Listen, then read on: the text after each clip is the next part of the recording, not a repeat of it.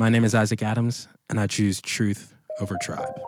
Are you tired of tribalism? I think a lot of what the left supports is satanic. The only time religious freedom is invoked is in the name of bigotry and discrimination. Are you exhausted by the culture war? If they don't like it here, they can leave. You could put half of Trump supporters into what I call the basket of deplorables. Are you suspicious of those who say Jesus endorses their political party? Is it possible to be a good Christian and also be a member of the Republican Party? And the answer is absolutely not. From certainly a biblical standpoint, Christians could not vote Democratic. We trust the lamb, not the donkey or the elephant.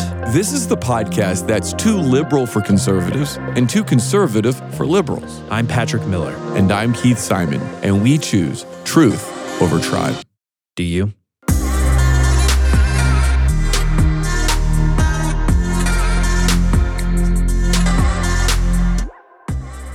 When's the last time you had a conversation about race with someone from a different racial background than yourself? When's the last time you talked about race with someone whose perspective about race differs significantly from your own? Well, I'm going to make a few factual statements here. The first is uncontroversial. People who don't look like you will be in heaven. We all know that. I think most of us celebrate it. Uh, but here's a more difficult fact people who disagree with you about race, people who disagree with me about race, will be in heaven. So at some point, you're going to have to work out those differences. And I think God's going to hold us accountable if we didn't start trying to do that today. If we didn't start today, when racial unity inside the church could be a powerful force, a force to draw people across the racial spectrum to Jesus, because the church ought to be the one place in our world where people of every color can learn to love one another, live alongside one another, disagree with one another, and grow together. On today's episode, I'm interviewing Isaac Adams. He's the pastor of Iron City Church in Birmingham, Alabama, and the founder of United We Pray. This is a really cool ministry. It's devoted to praying about racial strife. He's also the author of Zondervan's Talking About Race, which is honestly maybe the best book I have read on this topic. That's in part because Isaac uses a fictional story in the first half of the book to invite you into a conversation about race. It doesn't matter if you're resistant, if you're excited, if you're self righteous, if you're confused, if you're ambivalent, wherever you're at, you'll find a reflection of yourself in this story. And I think you'll be encouraged because Isaac is gracious. This is a book that is so loving towards all different perspectives on this issue, and it's welcoming people into a gospel centered perspective on race. So I don't want to say too much more. Let's hop into this conversation with Isaac.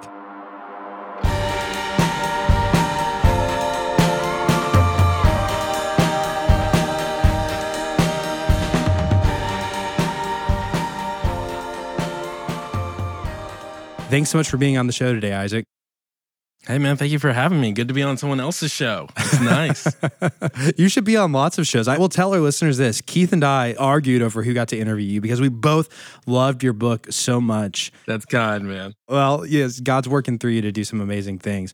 And I want to start off this time by maybe giving you a chance to share a little bit about yourself personally. Before we did the interview, you were sharing with me about how you've recently taken a job pastoring in Alabama. And you said, I never in a million years expected that I would be in Alabama.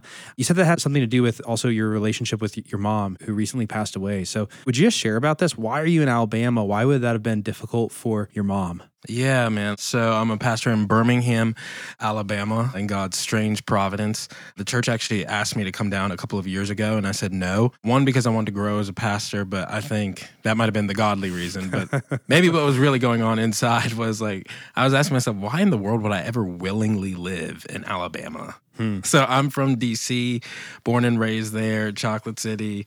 And I was like, yeah, I, why would I do that? I just had lots of, you know, images in my mind about Alabama. But as things progressed, I actually saw that the church would be a really good fit in a lot of different ways. So I remember I was talking to the church and I went to my mom and I said, Hey, mom, found this church in Alabama. And my mom, for context, is super godly, super meek, but she had this visceral reaction. And she said, Oh, Isaac. I said, I found a church. She said, That's great. And I said, Yeah, uh, it's in Birmingham. And she said, Oh, Isaac. I told the Lord I would never step foot in that city after what they did to those four little girls. So, that right there, I think is helpful, Patrick, on a couple levels because it shows that all the stuff we're talking about is not ancient history for my mom that was ever present. And she, you know, has made a vow that she would not even enter the city. And what's striking about that is she actually never did because my mom died unexpectedly just a couple of months ago. And so she wanted to get down and she texted me later because I had texted a kind of a mentor pastor of mine. As soon as she said that, I said, We're off to a great start over here. And he said, You know, off goes Jonah to Nineveh. Yeah. So, how did she respond when you took the job and you moved down to Birmingham? Yeah, man. I think she saw and realized God's hand in it because with the ministry we do with United We Pray, and obviously the things I'm talking about in the book, we're like, there's kind of no better city to be in than Birmingham. The history here, this is kind of our Silicon Valley if we were tech, if we were, you know, it's like this is where we would like to be to see these things really lived out. And if it can happen in Birmingham by God's grace, we know that's a lot of grace given this city's ugly history. Yeah. And maybe help our listeners move into your mom's mind. You know, why is what happened with the church bombing and four little girls dying? Why is that something that was still very much so present for her in 2021? Because she could have been one of those girls. My mom was that age when that happened. And so when she is seeing that not even the place where one would go to worship the Lord is safe because the evil and insidious nature of racism. My mom's like, why would I ever go down there? So I think it's good and right to recognize progress, right? I think we rob God of glory when we don't recognize progress. And mom recognized progress. But when you see, like, oh, the only criteria for getting murdered was to be black and to be a little girl, and she was a black little girl, you don't shake that by any means. And to see your own son, who then is, in your eyes, still very much a black boy, going off into the belly of the beast in that sense, yeah, she had a lot of trepidation. I can understand why. And I think this is hard. I mean, for, for, me as a white person who just has not had to live in that kind of racial environment where I had to fear for my life or my existence because of the color of my skin, you know, the only shootings that I've seen that affected me had nothing to do with race. You know, I think as a result of that, it's a little bit hard to comprehend why that would so deeply affect someone else who experienced something similar, like, yeah, in this case, a bombing, but it was racially related, and how that continues to live with you in history. Because I think for a lot of white people, that stuff just doesn't live with us in history. You know, I was a young kid when Columbine happened, and I wasn't afraid to go into high schools because, well, you know, well, now there's all these shootings happening inside of high schools. And so I think that's a paradigm shift for people to realize how different it is when those things are racially motivated. Yeah, I think that's right. And it was sobering for me, honestly. I hope not in a kind of martyrdom way of like, okay, let's go to Birmingham now, but in a way that says there's still gospel reconciling work to be done there. And may the Lord let it be. And I like what you said a moment ago. You said, look, we need to praise God for progress. But often that is where people want to end the story is, hey, look at everything that's changed. Yeah. Full stop. And not acknowledge the pain that is very much so in living memory still, and the pain that is ongoing inside of the black community. That becomes something that we can't talk about. well, look how much better we are now. And again, that was something I really appreciate about your book and your work is that you're willing to hold those two things together in tension. And it seems so often you either get one or the other, and that's where the conversation ends. Yeah, and as Christians, I mean, we should be so used to holding two truths in tension. That's just kind of what we do. You know, already not yet. Suffering, yet rejoicing. Right? I mean, it's just like you can go on through whatever Paul lists or whatever it may be. There's so many tensions we hold in truth. God is one, yet three in person. It's just, okay, here we go. And so, yeah, a lot of progress, a lot of work to do. I love that. And I love the comparison to the paradoxes that we see inside of the New Testament and the gospel that Christians kind of are people of the paradox where we're living between these tensions. That's right. That's right. To live as Christ, to die as gain. It's just like, oh man, okay, here we go. This is just my life right now. You're going to start riffing if we don't watch out here.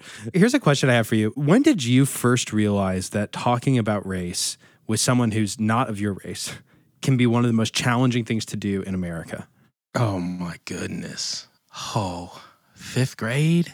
Hmm. It's interesting, right? John Stott talks about how long in his book Between Two Worlds, his book about preaching, back to the paradoxes, right? He talks about, you know, when people talk about ask him like, how long does it take you to write a sermon? He's always like, I don't know how to answer that question. I've been writing this sermon my entire life because I've been drawing different experiences from life. And in so many ways, that's what it felt like with this book. It was like some of these memories, just to let everyone in on a little secret Some of these stories in here are real stories with different names. There's some you see these young boys in this story, and a lot of those are my story or someone else's story. And I remember in fourth grade, I went to a diverse school, just kind of melting pot school. In fourth grade, we were all cool. Fifth grade, it was an election year, and we were not cool anymore. Really? It was amazing the kind of how it co-varied race and politics. Anyway, fifth grade is the answer. Which election was that? That was Gore and Bush. Okay, fascinating. I was thinking about this for myself, and I think for a lot of white people who are in mostly white communities, this happens much later than fifth grade. Much, much, much later. I had very close friends who were black, but this wasn't on my radar in the same way. You know, I was kind of living oblivious to it. And one of the things I was going to bring up is that, hey, it seems like when I kind of became awakened to these dimensions, it felt less politicized than it does right now. And I mm-hmm. thank God for it because I was able to have conversations that I almost don't think could happen today. And so I was going to say, it seems worse now. It's more political now. But what you just told me was no, actually go all the way back to Gore and Bush. There was a presidential election and it caused racial division. So what happened? I do want to agree with you, brother, because it was hard then and it's even harder now. Okay. I mean, we know all the markers, right? From 16 on, or even 2012 on, so the last 10 years, we're just in a different kind of discourse. Yeah. If we can even call it discourse, there's a level of battle and hostility and suspicion that is heightened, right? I kind of talk about three major events that happened. Let's talk about Trayvon 2012, Michael Brown 14, George Floyd 2020. These are three kind of major earthquakes in terms of race and evangelicalism that sends shockwaves throughout evangelicalism. Anyway, I can go back to fifth grade if you want me to. Let's go to those three things in just a second. But I want to go back to fifth grade because I mean, that's actually a pretty remarkable memory. I mean, you remember why. Like, it's presidential election. That's what caused this division. Well, and it's so often what we see right now, and I think we're in kind of detente mode. You know, midterms are right around the corner, but it- it's 2022, and we're kind of like, okay, let's catch our breath from COVID, and okay, maybe it's not so bad if I don't open Twitter, but man, man, that's what election seasons bring about. So yeah, it's Bush versus Gore, and I remember, like I said, fourth grade we're all cool, but fifth grade there's a sign posted to my fifth grade door. It was modular. I remember it so clearly, and it was, "Who are you voting for?" Bush or Gore? Okay, so this is a story in your book. right here it is right like, i'm just not that creative so on the left hand column is gore and on the right hand column it's bush and as you can imagine most of the black kids said who they were voting for which i guess is their parents were voting for you know are gore and most of the white bush and i just remember feeling like huh I don't really know where to sign or like why is this all over there? And then it just became kind of like, why are you hanging out with them and not us? You know, some of my black friends saying that. All of a sudden there was consciousness there. There was kind of group selection there all of a sudden in a way that I remember being difficult. And it was an election year. That's really fascinating because it does seem to me like politics or the politicization of this conversation has made it increasingly difficult to talk about. It's good for me to realize, hey, nothing new. And I mean, of course, you can go back to the 1960s and you can find other points where race is just at the heart of a culture war that's happening. It feels like we're back there right now where it's at the heart of a culture war. And so everything you say is political. And that makes it challenging. So maybe let's change those three earthquakes. I totally agree, by the way, with those. You know, so you said Trayvon Martin in 2012, Michael Brown and Ferguson in 2014. And that's by the way, right around the corner from where Keith, my co-host, and I live. I mean, we're two oh, hours Oh, away wow, from that. In fact, right. I was just in Ferguson this last Sunday preaching at a multi-ethnic church, 50% white, 50% black. So it's a church plant, super cool stuff that they're doing out there. And so that's encouraging. But then obviously in 2020, we have the more recent events. And so maybe walk through those three earthquakes and share how you think that's shaping the conversation today. Yeah, I mean, the tragedy is those are, like I said, the three kind of major earthquakes, but littered throughout all of those, we can pick any kind of handful of just racial tragedies. Language I try to use in the book of wherever you land, this is a tragedy. This is a lamentable thing. This image bearer being slain, and it echoes these really painful tensions from the past. You mentioned the 60s, and we can go well, well Oh, yeah. before that, right? So you can pick your Philando Castiles, your Eric Garners, you know, you can just you can go down the line. But from my perspective, right? So Trayvon, it happened, and it's like, oh man, like I think that's just kind of an initial shockwave if we want to talk about whatever it might be, young restless reform, kind of neo evangelical movement, whatever it is. Like, oh, now we're realizing like we might have been agreed on some of these theological tenets, but on some of the implications of those, the applications of those to our living or to our politics, we're actually not as agreed on. And those things start getting revealed. They're always there, but they start getting revealed. Michael Brown comes in. I feel like that's when it was full force. Like we have fundamental disagreements about how we see these things.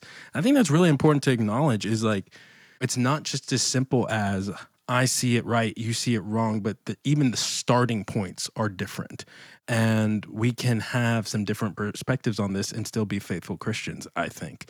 And that's just not a message the world likes. It's agree with me or you're out. And so often that seeps into the church. And then George Floyd, which is really just, I mean, the most egregious of the examples. I don't want to rate them, but you know what I mean.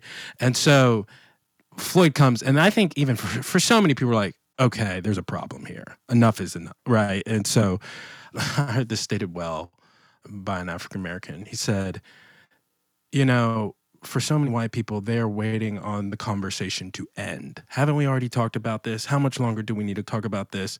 And what George Floyd does is reveal so many African Americans are waiting for the real conversation to get started. And so here we are two years later in the wake of that, having this conversation. And this book, you know, talking about race, is really inspired by some sense by Ahmaud Arbery. Tell me more about that.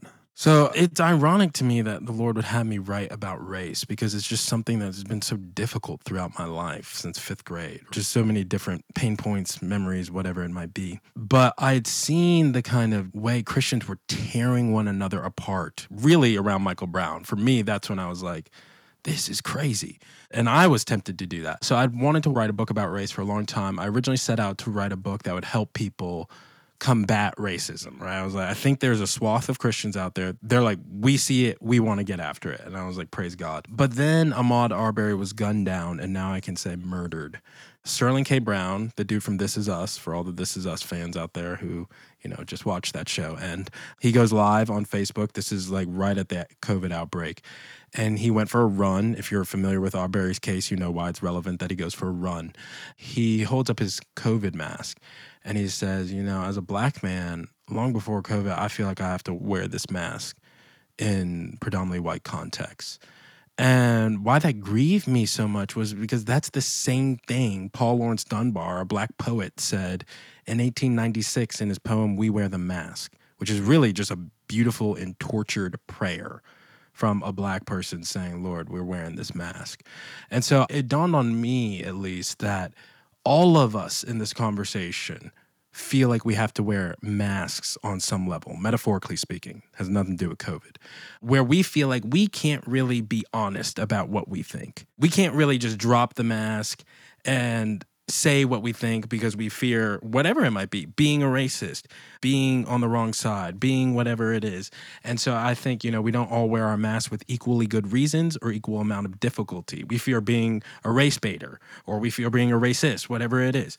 And so what that does though is it sows suspicion and lack of trust in the body of christ and that hampers and hinders love. And Satan has a vested interest in love being hindered in the church because if love runs in the church, then John 13 35 might very well be true. The world will know we are Jesus' disciples. So he has a vested interest. I often say, if you care about evangelism, you need to care about racism. The Lord says, John 13 35, this is how the world will know you're my disciples. John 17, this is how the world will know the Father sent the Son, your unity. So Satan has a vested interest in our disunity. And so I thought it appropriate then to write a book about how we might drop our masks and be honest with each other because without that we're not getting anywhere. I think it's one of the things I appreciated so deeply about it is that I feel that mask. And I think you hit the nail on the head. Everybody's wearing a mask in different ways for different reasons with different level of difficulties, but the mask is there. And mm-hmm. this can be an absolutely terrifying conversation to have, especially if you've never had it before. One of the greatest gifts God gave to me was that when I was in seminary, our dean of students was a black man, and his job was literally to care for students he didn't have any choice, I guess, to care for me because I was a student there. so maybe it was all fake, but I got to know him pretty well and he became a mentor and and far, far, far, far more than just race issues. This was in St. Louis. Ferguson had happened. He was more than that, but he wasn't less. Oh yeah. he was he was way way way more than that, but he certainly wasn't less. And thank God for that man because he let me take my mask down. And mm-hmm. honestly, some of the things I probably said and asked in those conversations had to be painful for him as a, as an older black mm-hmm. man. And he showed me forgiveness and kindness and mercy, and it was a radically transformative experience that I wish other people could have. And so, so one thing I loved about your book is because in some ways I felt like you were inviting everyone to have that relationship without having built it yet. Exactly. I was like, that's what people need. They need to understand that people are coming to this with their stories. One of the things you said is that there's a lot of people in the white community who just want this conversation to end. And I want you to explore why. I mean, I'm literally thinking about a friend who I talked to the other day. This is what he said. He said, the racial problem would go away if we just stopped focusing on it so much. I try not even to see race. So that helps me a ton. And if you want to talk about race all the time, you're the racist, right? I mean, this is what a friend told me, and we had a long conversation about it. But I think he had his mask off with me, and he was saying what a lot of people are thinking and feeling on the inside. A lot of white people are saying, hey, it's just time to end this. Let's move on. What would you say to that? Well, on one level, I praise God that he had his mask off because if we aren't going to deal with the truth, then we're just going to have a superficial conversation. So praise God for that. There's a couple ways we could get at this. And I think it goes back to perspective, like you said. I think for a lot of white brothers and sisters whom I love, they would say, look at the progress. A black man has been the president of this country twice, multiple terms. Ketanji Jackson is on the Supreme Court. Look at this. And what I would say to that is praise God for that progress. There has been real progress. I recognize that. I'm thankful for that. I could not be married to my wife today and live in Birmingham, Alabama. My wife is white. Praise God for progress. And yet it goes back to the kind of dual tensions we were talking about. Well, you're looking at exceptions to what I would argue is the norm. And so let's not just look at Obama, let's look at the neighborhoods where a lot of kids who look like Obama live. And let's just look at the state of them. Now, this is a complex thing, and this is a, one reason why this conversation is so hard to talk about, because I'm sure that person would be quick to say something like, well, the issue is the family. Well, the issue is welfare. Well, the issue is blank, blank. And the issue, honestly, is probably not monocausal, but that doesn't mean race has nothing to do with it. And so I would just look at those kind of instances and see, okay, maybe to phrase it like this is why is it easier to vote for a black man to be president if you're white than it is to grab a beer with one, to know one deeply, to know a few? I did not come up with that. That's Colby Tanner's kind of central question in his book. Some of my best friends are black. And he explores this reality of like, I live in this white world. You know, most of my friends are white. I mean, just look. I often find wedding pictures to be really revealing in this way. Just like, look at your bridal party. Like most of us, it's just pretty daggone segregated. There might be some exceptions. It's just pretty segregated. Why is that? So just start asking those why questions of like, why is it that typically the poor neighborhoods, and let's be clear, like I recognize there are white poor neighborhoods in Appalachia. I recognize that. And yet, why is it that so many of these inner cities are black and poor? Is that simply because black people are lazy? I don't think so. And we can trace some of those rabbit trails that I think might bring about fruitful revelations. I think that's so helpful. And I guess why I appreciate your voice is because there are a lot of voices on both sides that want to make this monocausal. Like think about Ibram Kendi and him saying any inequality that Any you see- disparity. any disparity goes down to race, right? And it's like, Yeah. whoa, that's so over the top that it closes down the conversation because it's so patently, obviously false. And yet on the other side, you have people who say, oh, race has nothing to do with it. We're a post-racial society. We're past it all. And I love what you said. You said just look at history and go backwards. I mean, like one of my favorite things with the election thing, you, you brought up President Obama to say, hey, if you went back to the South during the Reconstruction era, and you looked at the amount of state senators and state representatives that were black in the Reconstruction era, tremendous numbers. In fact, some of these states in the South had more black senators, more black representatives than they had white. And then, of course, federal troops pull out in a smoke filled room, you know, behind closed door deal to get their guy elected as president. We'll pull out the federal troops, and all this changes. And Jim Crow laws come into being, and you don't really see anyone who's black for decades come back into these places. And we've certainly not hit the point where we've even approximated the amount of black representation in our nation, in our capital, than what happened right after the Civil War. And so again, it's like you just ask the question, like there's more black people now than there was then, right? And so what do we do with that? How do we wrestle with that? Or we could talk about redlining. There's so many different historical things that we can point out and say, look, the things that we're seeing in the present have all of these deep roots that go to the past. And we can't just say it's different now. We have to account for what's happened. That's right. I want to have just two resources to suggest for your listeners. Yeah. One would be Guelzo's little book, Reconstruction. It's a little book. It's just jam packed historian who's a Christian, evangelical Christian. I think his name is Allen Guelzo. Just that little book on Reconstruction will speak to all the stuff you were just talking about about Reconstruction and really the rise of Jim Crow and how all of that happened. And frankly, just the terrorism of white supremacy. I mean, it's just Re-enslavement, it's awful. It's awful stuff. Right. It's awful. I think it's sobering. So, okay, that's a reconstruction period. If we want to fast forward, just to throw in an additional resource, I think The Warmth of Other Suns is actually really helpful on this point. point, And it's also through the lens of story, which is what I tried to use in my book. We can talk about that. But it explains kind of why is the country shaped the way it is racially you know? And then a book i would suggest is by nancy denton and douglas massey called american apartheid. Uh, it's called segregation in the making of the ghetto something like that. Because a lot of people patrick want to go to kind of statistics and data to say well look at this well look at this. I think that book data wise makes the strongest case on the racially invented making of the ghetto and how terrible it was and just the terrorism black middle class families were experiencing when they moved into white neighborhoods and so just some resources on that that i want to suggest you said something else but i can't remember it so let's keep going So we've been talking about a lot of white Americans saying, I just want the conversation to end. Yeah, I think something you said I think is useful is a lot of people sometimes say that and what they're effectively doing is kind of be like if I just stop talking about it, the problem will go away. And in no other sphere of life do we treat things like that. In your marriage, you don't just say, It's so true.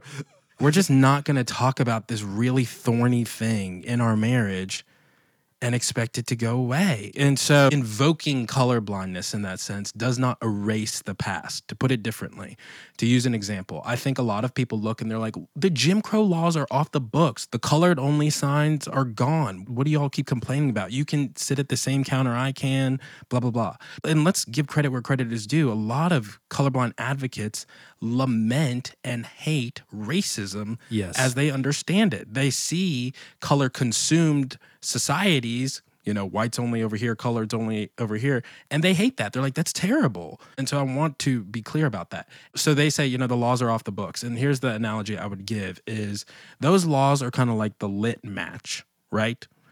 And a lot of those matches, arguably, have been blown out. They're gone. But the house is still on fire. And that's where the debate very well comes. Why is the house on fire? Is the house on fire? And I would look at some of these communities and say, that house is still on fire. That's what makes the effects of past systemic racism so insidious is that they can continue to operate without anyone intentionally operating them and intentionally, you know, holding up the match to the house and lighting it on fire. It's just we lit it on fire, we walked away, and that thing's gonna burn down on its own.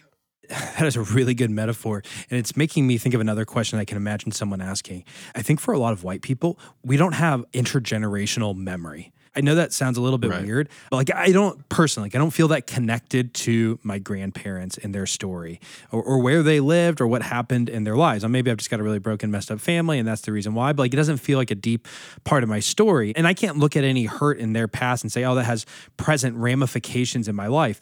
And part of this comes, we did a podcast on this, gosh, in early January of 2022 from the myth of meritocracy, which is this notion that what everybody gets is kind of what they deserve based on their merits in life. So if you become wealthy, if you end up owning a house, if you end up getting a job in a high powered elite organization, if you become a successful athlete, whatever it is, you've earned that by virtue of your own talents, skills, and hard work. And so because I don't have any intergenerational memory, so I don't say, well, maybe I have what I have because of what happened to my grandparents and this myth of meritocracy, which is, hey, everybody has what they get. It's really hard for me to understand your house burning metaphor, right? Because I look at that and say, that stuff happened back in the 60s. I wasn't alive in the 60s. I don't say racist things. I don't think I have racist thoughts. So you can talk about them, but this is now. So maybe respond to that person who says, look, you're talking about a past generation. You're not talking about me. Yeah, I would simply say that it goes back to holding two things in tension.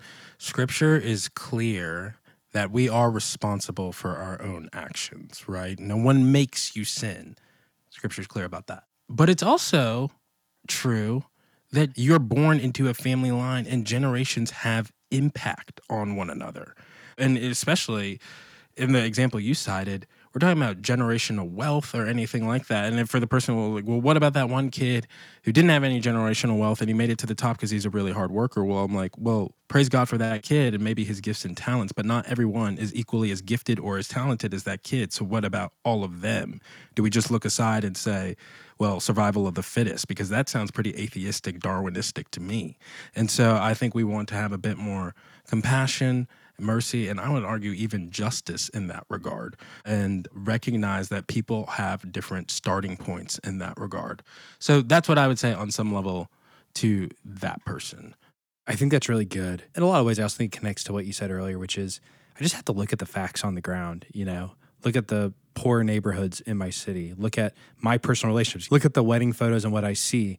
Let's talk about monocausal explanations does a meritocracy really explain that any better than just a again like the Ibram Kendi everything's because of race? And you look at both and you say, oh no, like we do live in a fairly meritocratic society and that's a good thing, but it's not perfect. And there's a lot of people who fall off of the edges of those values that get harmed as a result. The exact same thing with race. To bring that closer to even what we're talking about, even in these shootings. I mean, here's where I think we should be really humble and shook as Christians is, you know, a common response will be, well, if they would just have followed the law, they'd still be alive today. And thank God that he didn't treat us that way. The whole reason we are Christians is because it's striking that people who understand themselves fundamentally to be lawbreakers saved by grace. So we understand if we're Christians, we're not in here on our own merits. We're in here solely on Jesus's merit. That's how this whole thing yeah. works.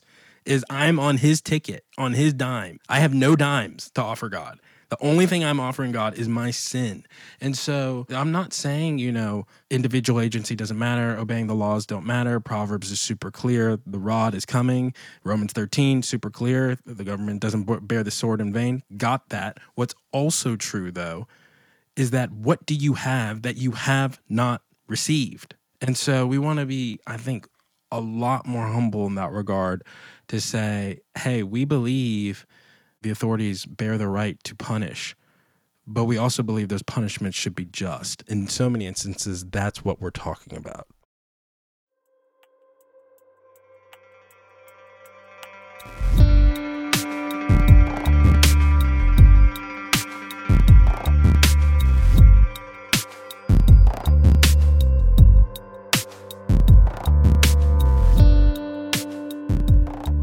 We'll get back to the episode in just a moment, but today I want to invite you to become a partner with us through giving. If you enjoy this podcast and God is using it to change your heart and make you more like Him, I hope that you will partner with us. If you've heard the stories of lives that have been changed, marriages that have been reconciled, church families that have been brought back together, that were divided by political tribalism, and you want to hear more stories like that, again, I hope you'll partner with us by giving. Of course, I wish we could pull off a podcast without any cost, but running these things can be expensive. And your partnership in ministry with us goes a long way towards making Truth Over Tribe sustainable in the long term. If you want to give, click the link in our show notes, or you can go to choosetruthovertribe.com slash give. That's choosetruthovertribe.com slash give. I hope you'll partner with us in this gospel centered ministry to glorify Jesus by fighting tribalism in our churches, in our communities, and in our families.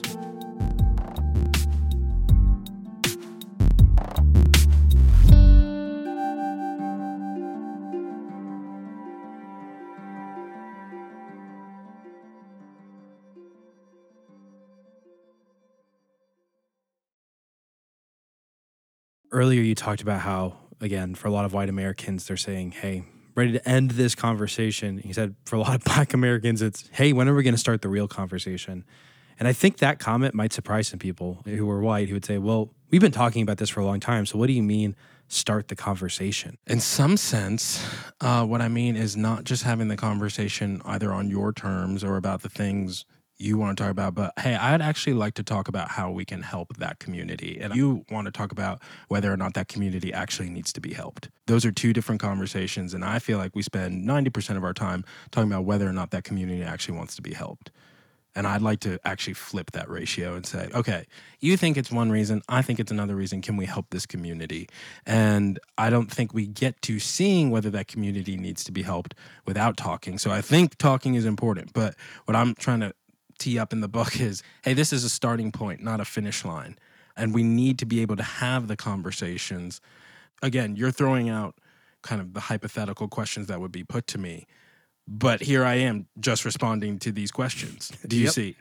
And so it's like, well, I'm actually trying to have a different conversation, but I'm happy to talk to you about whatever it is, CRT or color blindness. And I think that's a part of the conversation. And no, I'm not thrilled to talk about CRT, so please don't ask, but you know what I mean. And so I just point to this conversation as an example. I don't mean that as an indictment on you, but as an example. I think you're totally right. And I'm actually very conscious of this even as we're talking. Um, that white prerogatives, white questions tend to be the framing device. And I mean, actually using CRT for a second, I'm not going to ask you about CRT because you told me not to. Yeah. Um, there was a study done by More in Brother, it's your show. You can ask me whatever you like. So I respect people. There was a study done by a group called More in Common called the Hidden Tribe Study, and they were looking at political polarization in the US. And according to their study, the extreme wings of both partisan sides make up a very small minority of the country. It's about 6% on the far right and about 8% on the far left. So that's very, very small portion. Most of the country is actually far more moderate and wants to move past some of this stuff. But here's what's fascinating about those wings. They are largely upper middle class, white, educated people. In other words, the CRT debate, I'm going to ask you if you agree with me on this. I won't make you talk about CRT. What I have noticed is that this tends to be a intramural white debate. I'm not saying that there aren't black voices on each side, because there for sure are black voices on each side writing books, talking to each other. Sure. But it seems to me like it's a debate between two extreme white groups primarily. And I sometimes struggle to say, hey, actually, let's have a conversation about what most average white people think and what maybe most average black people think, because it doesn't seem to be happening on either side right now. Agreed. Agreed. And those things become fundamental distractions mm. from the real issue at hand. Now, I want to be clear. I think there are real problems with CRT. I think there are real issues and legitimate things to talk about there. I also think we have other problems, and I'd argue bigger problems that stem back to Reconstruction, that stem back to Jim Crow. And I'm like, man, you're so passionate about CRT and yet all these other racial issues you don't want to talk about. One thing that came to mind, I want to make sure I say, it was going back to the person who was like, kind of the meritocracy conversation and the person who doesn't feel that connected. There's a brother I know named Bobby Scott. He actually contributed to the book. And Bobby is keenly aware that he was the first one, I think, to graduate maybe high school in his family, maybe college. And he's just keenly aware that he's the first one out of the kind of Jim Crow era to live. And so he talks about how his grandfather was a sharecropper, how his father had to work in this factory because of their ethnicity. That was monoculture. Like they did not have other options. So I do think there's value in recognizing that, of saying where these people had to be because of their ethnicity yeah, it created very and vast different kinds of opportunities and experiences that I think we want to recognize as legitimate and worthy of lament and sorrow in the body of Christ. But what I hear you saying over and over again is that there's groups of people who maybe, again, want to make everything about race, groups of people who want to say race has nothing to do with this.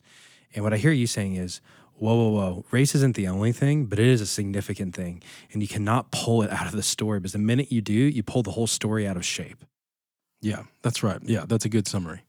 Uh, so I would love to shift the conversation more now towards what's the conversation that you think needs to happen? Most of our audience is probably largely white. So I guess we could have that conversation. That would be interesting. You know, it's like, let's look at the wedding photo and talk about that. Let's look at our podcast audience and talk about that. Now, I don't know that for certain because I don't have demographic details. I'm just making a guess that it's probably mostly white people listening to two white guys who co host a podcast. so it's just a, a little gander on my part. So I think this is where people would get tripped up because they now all of a sudden feel bad for listening to this podcast. I don't think they need to feel bad. I don't think that's wrong. I just think it's interesting and maybe there's something behind that. Oh, I totally agree, and I don't feel right. bad. I know don't you. Yeah, but I'm just saying for for the dear sake of your listener who's like, man, I used to like this show, and now I feel like I'm not allowed to listen to it. I'm like, well, man, I don't think predominantly white churches are necessarily wrong, or predominantly black churches, or predominantly Korean churches. I think there are reasons behind these things, though. Yeah. And we should actually think about them and not just uncritically look at them. Yeah, absolutely. I would love for you to shift the conversation then. And let's talk about what do you think is the real conversation? What are the topics that you wish more white podcast hosts or more white people in churches were asking moving forward? Yeah, I appreciate that, man. I appreciate you passing me the microphone in that sense. Well, here's the overarching question.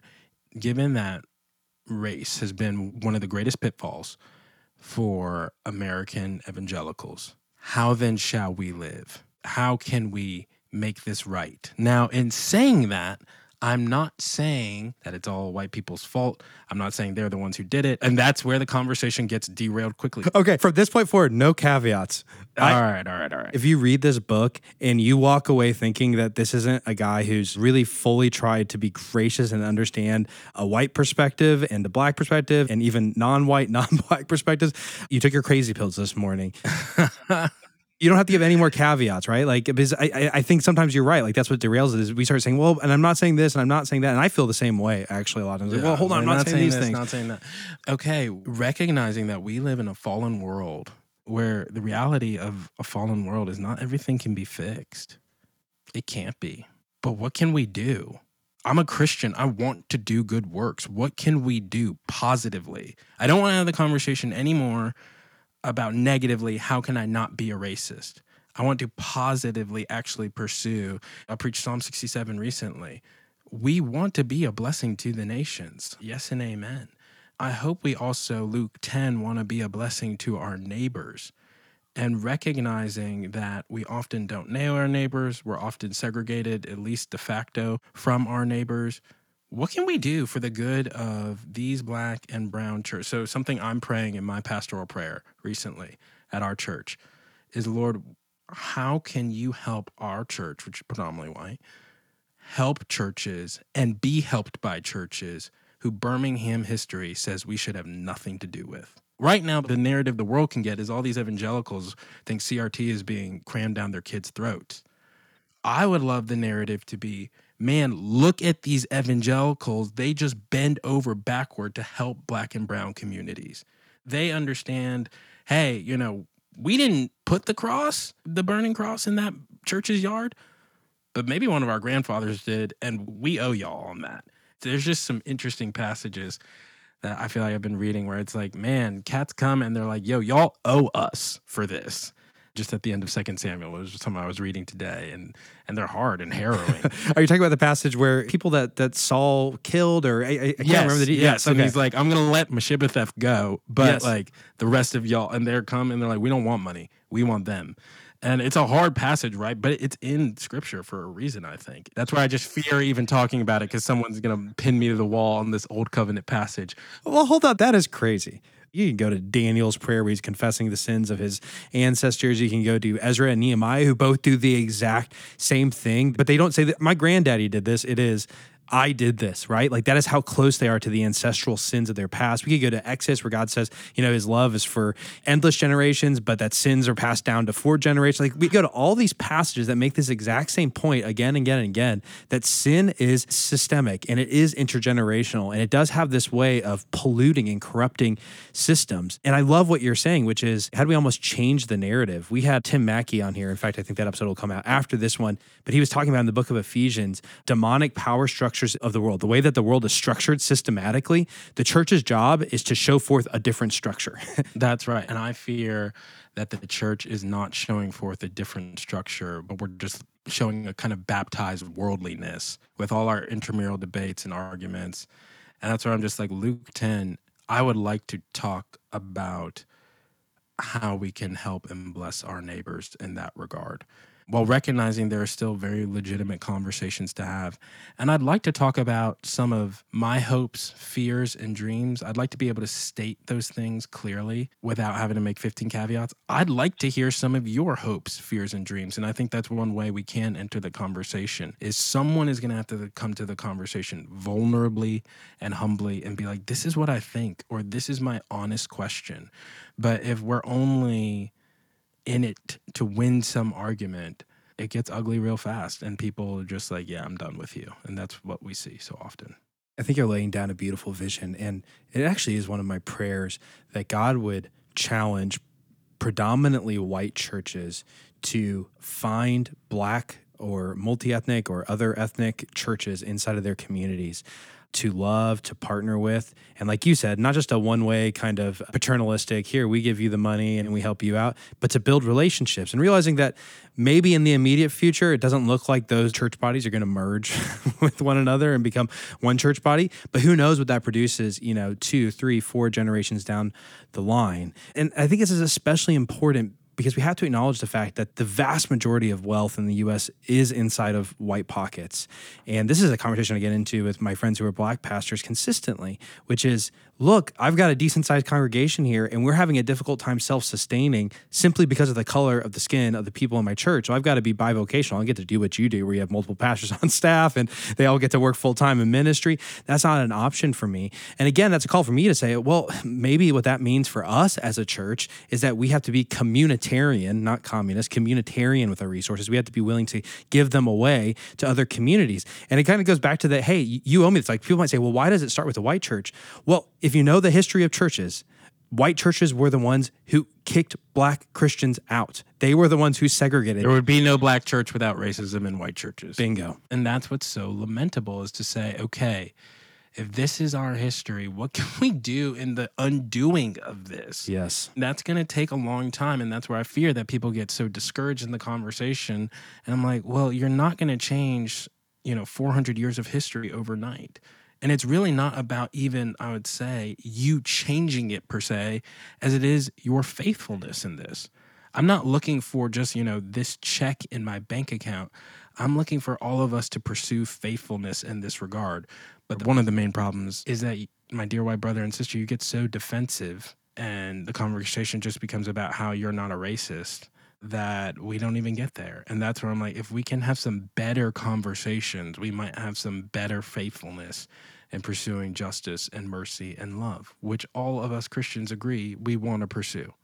That might be the best call to action for someone to go read your book because your book is full of people who are having those exact conversations. Exactly. And it is so real. And now it totally makes sense because, as you're saying, hey, this is coming from my story. It's coming from my friends' stories.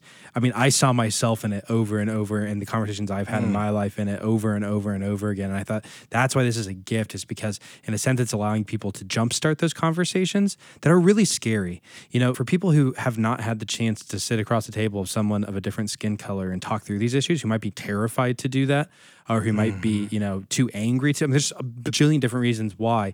I think your book is a great starting place because it gives you a head start on the conversation and starts getting you going down that direction. I guess that might be my next question is, you know, we probably do have a lot of white listeners to this podcast who are saying, gosh, I care about this. I want to do something. I don't know what to do. I don't know maybe even how to build a relationship with someone of a different skin color on the basis of faith. Like, I have no idea what I'm doing. What do I do next? Where would you have me start? So, even though that was the original idea for the book, I do have a chapter on that in which I provide 26 suggestions, but okay, fine. Half of them are prayer. uh, so, it's really 13 suggestions, right? But I do encourage people to start with prayer, you know, and people kind of roll their eyes. And I think that's the exact problem. That kind of self reliance that is utterly a stench in the nostrils of God. It's self reliance what got us into this mess. If you actually study and read and the things you were talking about, we need divine help to move these mountains. And that's exactly what Jesus told us to do. You want this mountain to be moved? Ask me in my name, and you'll move it. And so pray about it. Beyond that, I do think, you know, just for your listeners, I think reading and studying is really helpful because you'll actually ask better questions to your minority friends and you'll actually get a better idea of what kind of context I'm walking in. So read about the history of your city, the history of your church, whatever you can be doing. Reading, listening, praying is super important. Next, I would say get locally involved. I find the people who are locally involved aren't having this kind of existential, like, what can I be doing? What can I be doing? But give some of your time to that crisis pregnancy center. Give some of your time to mentoring these inner city kids. It's like, it's not everything, but it's not nothing. And so much of life is done in these mundane moments that the Lord seems to use in some really impactful ways. Next, put your money where your mouth is, you know, financially support some of these organizations, some of these churches. It was like, hey, I don't know what I can do, but I can bless this church. I can bless this community. So, man, those are at least a few steps. I can look in this chapter for more. But, man, I would say pray about it and keep praying about it. Time has a way of testing the genuineness of our desires. And that's why we have the parable of the Luke 18, which is a parable about justice, where Jesus says, I'm telling you this so that you might not lose heart and you might keep praying. So keep praying about it. And there are real other things to be done. And I talk about specifically when these tragedies happen. And man, we're having this conversation. Buffalo happened two weeks ago. It's just like these aren't going away. So we really do need to be equipped in sense of like, okay, when this happens, what do I do? And so I walk through some other steps with that in the book as well. Absolutely. And I agree with you about prayer. I think as Americans, we are so prone to technocratic solutions where it's like, hey, here's a problem. So, what's the method? What's the tool? What's the system? What's the policy that I can put into place to fix the problem? Right. And that's a technological solution. I'm not saying it uses technology always, but that's what it is. Right. And you're drawing out a good point, which is saying the church is not technocratic. It doesn't neglect practical matters. And yet, fundamentally, we see God as the fuel, the power, the energy behind actual transformation. And if you believe that, you're going to be less fixated on some of those things and more fixated on prayer, on the power of God to transform hearts and minds in communities and civilizations. I think that's right. I mean, Americans are used to fixing things. We just think like there's an app for that. And that's why I think it is important to have as a fundamental starting point. Not everything in a fallen world can be fixed. And there's just a lot to lament and a lot to grieve. You want to do something, be humble. That's what you can do. You can be humble out there. You can stop being so defensive. You can pray for those people around your Thanksgiving table who drive you crazy. You know, those are real things you can do. And just even that awareness is helpful. And being okay, be like, okay, I can't fix the world, but I can faithfully trust the one who will and follow him. And Luke 10, I mean, this dude is going along his way. So just look out for those kind of opportunities, I think is really important. And last thing I would say, stop binding people's consciences to do the exact same thing you're doing. So, so many people want to say, hey, if you're going to be justice minded like me, you need to do X and Y. Well, racism is a monster with many heads, and it's going to take a lot of faithful responses to get after it. It's not monocausal, right? And so, what does justice and mercy look like for the lawyer? And what does it look like for the homemaker? And what does it look like for the school teacher? Well, there are going to be different answers on that. And that might mean that in our individual lives, we have lots of different callings, but we can't just say our church, therefore, must do X and Y. So it's tough. But we want to think about okay, my specific calling as a pastor, when Buffalo happens, what do I do? How do I pursue faithfulness, mercy, justice, love? Yeah, I think that's spot on. And that humility really cuts through every side of this conversation Mhm, it because as a pastor, I have faced people who say, Good gosh, I want this conversation to end.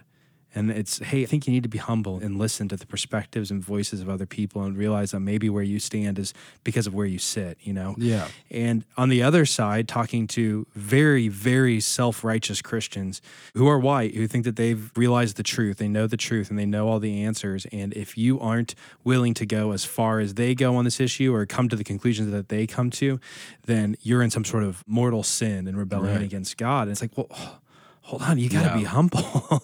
I mean, you're drawing a lot of conclusions here. So that's what I like about you saying be humble because it speaks to both sides of the conversation for a lot of white listeners in particular, who, again, I mean, that's our audience. And it speaks to me that I need more humility. Amen. Here is one thing that will fundamentally change your conversations. Without this one thing, you can have all the racial knowledge in the world and still be a noisy gong. What is it? Humility. Give me the humble cat over the racial know it all any day on either side.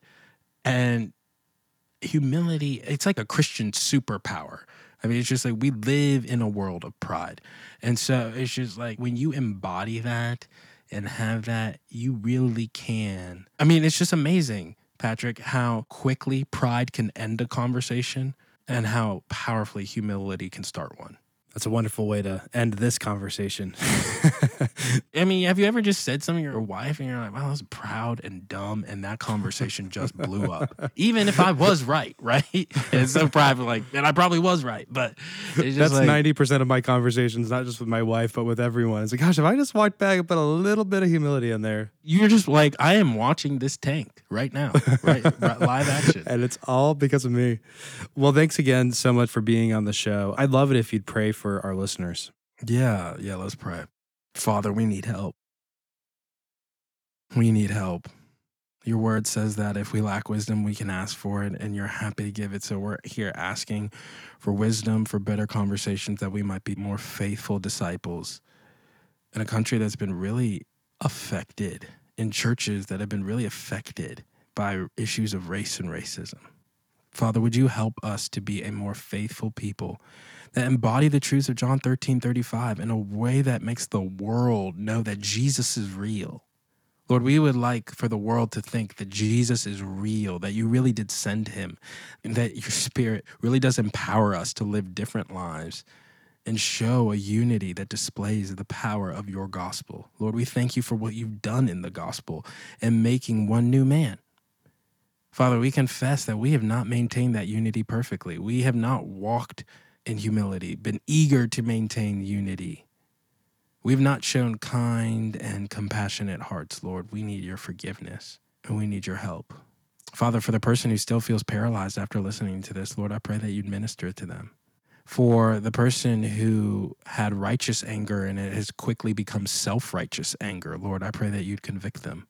And for all your people, Lord, we pray that you would help us, that we might more faithfully pursue that which you call us to. In Jesus' name, amen. Amen.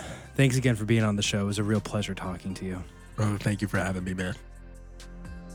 Thanks for listening. If you found this podcast helpful, make sure to subscribe and leave a review. And make sure it's at least five stars. Stop. No, just be honest. Reviews help other people find us. okay, okay. At the very least, you can share today's episode. Maybe put it on your social, your favorite text chain. And if you didn't like this episode, awesome. Tell us why you disagree on Twitter at truthovertribe underscore. We might even share your thoughts in an upcoming newsletter.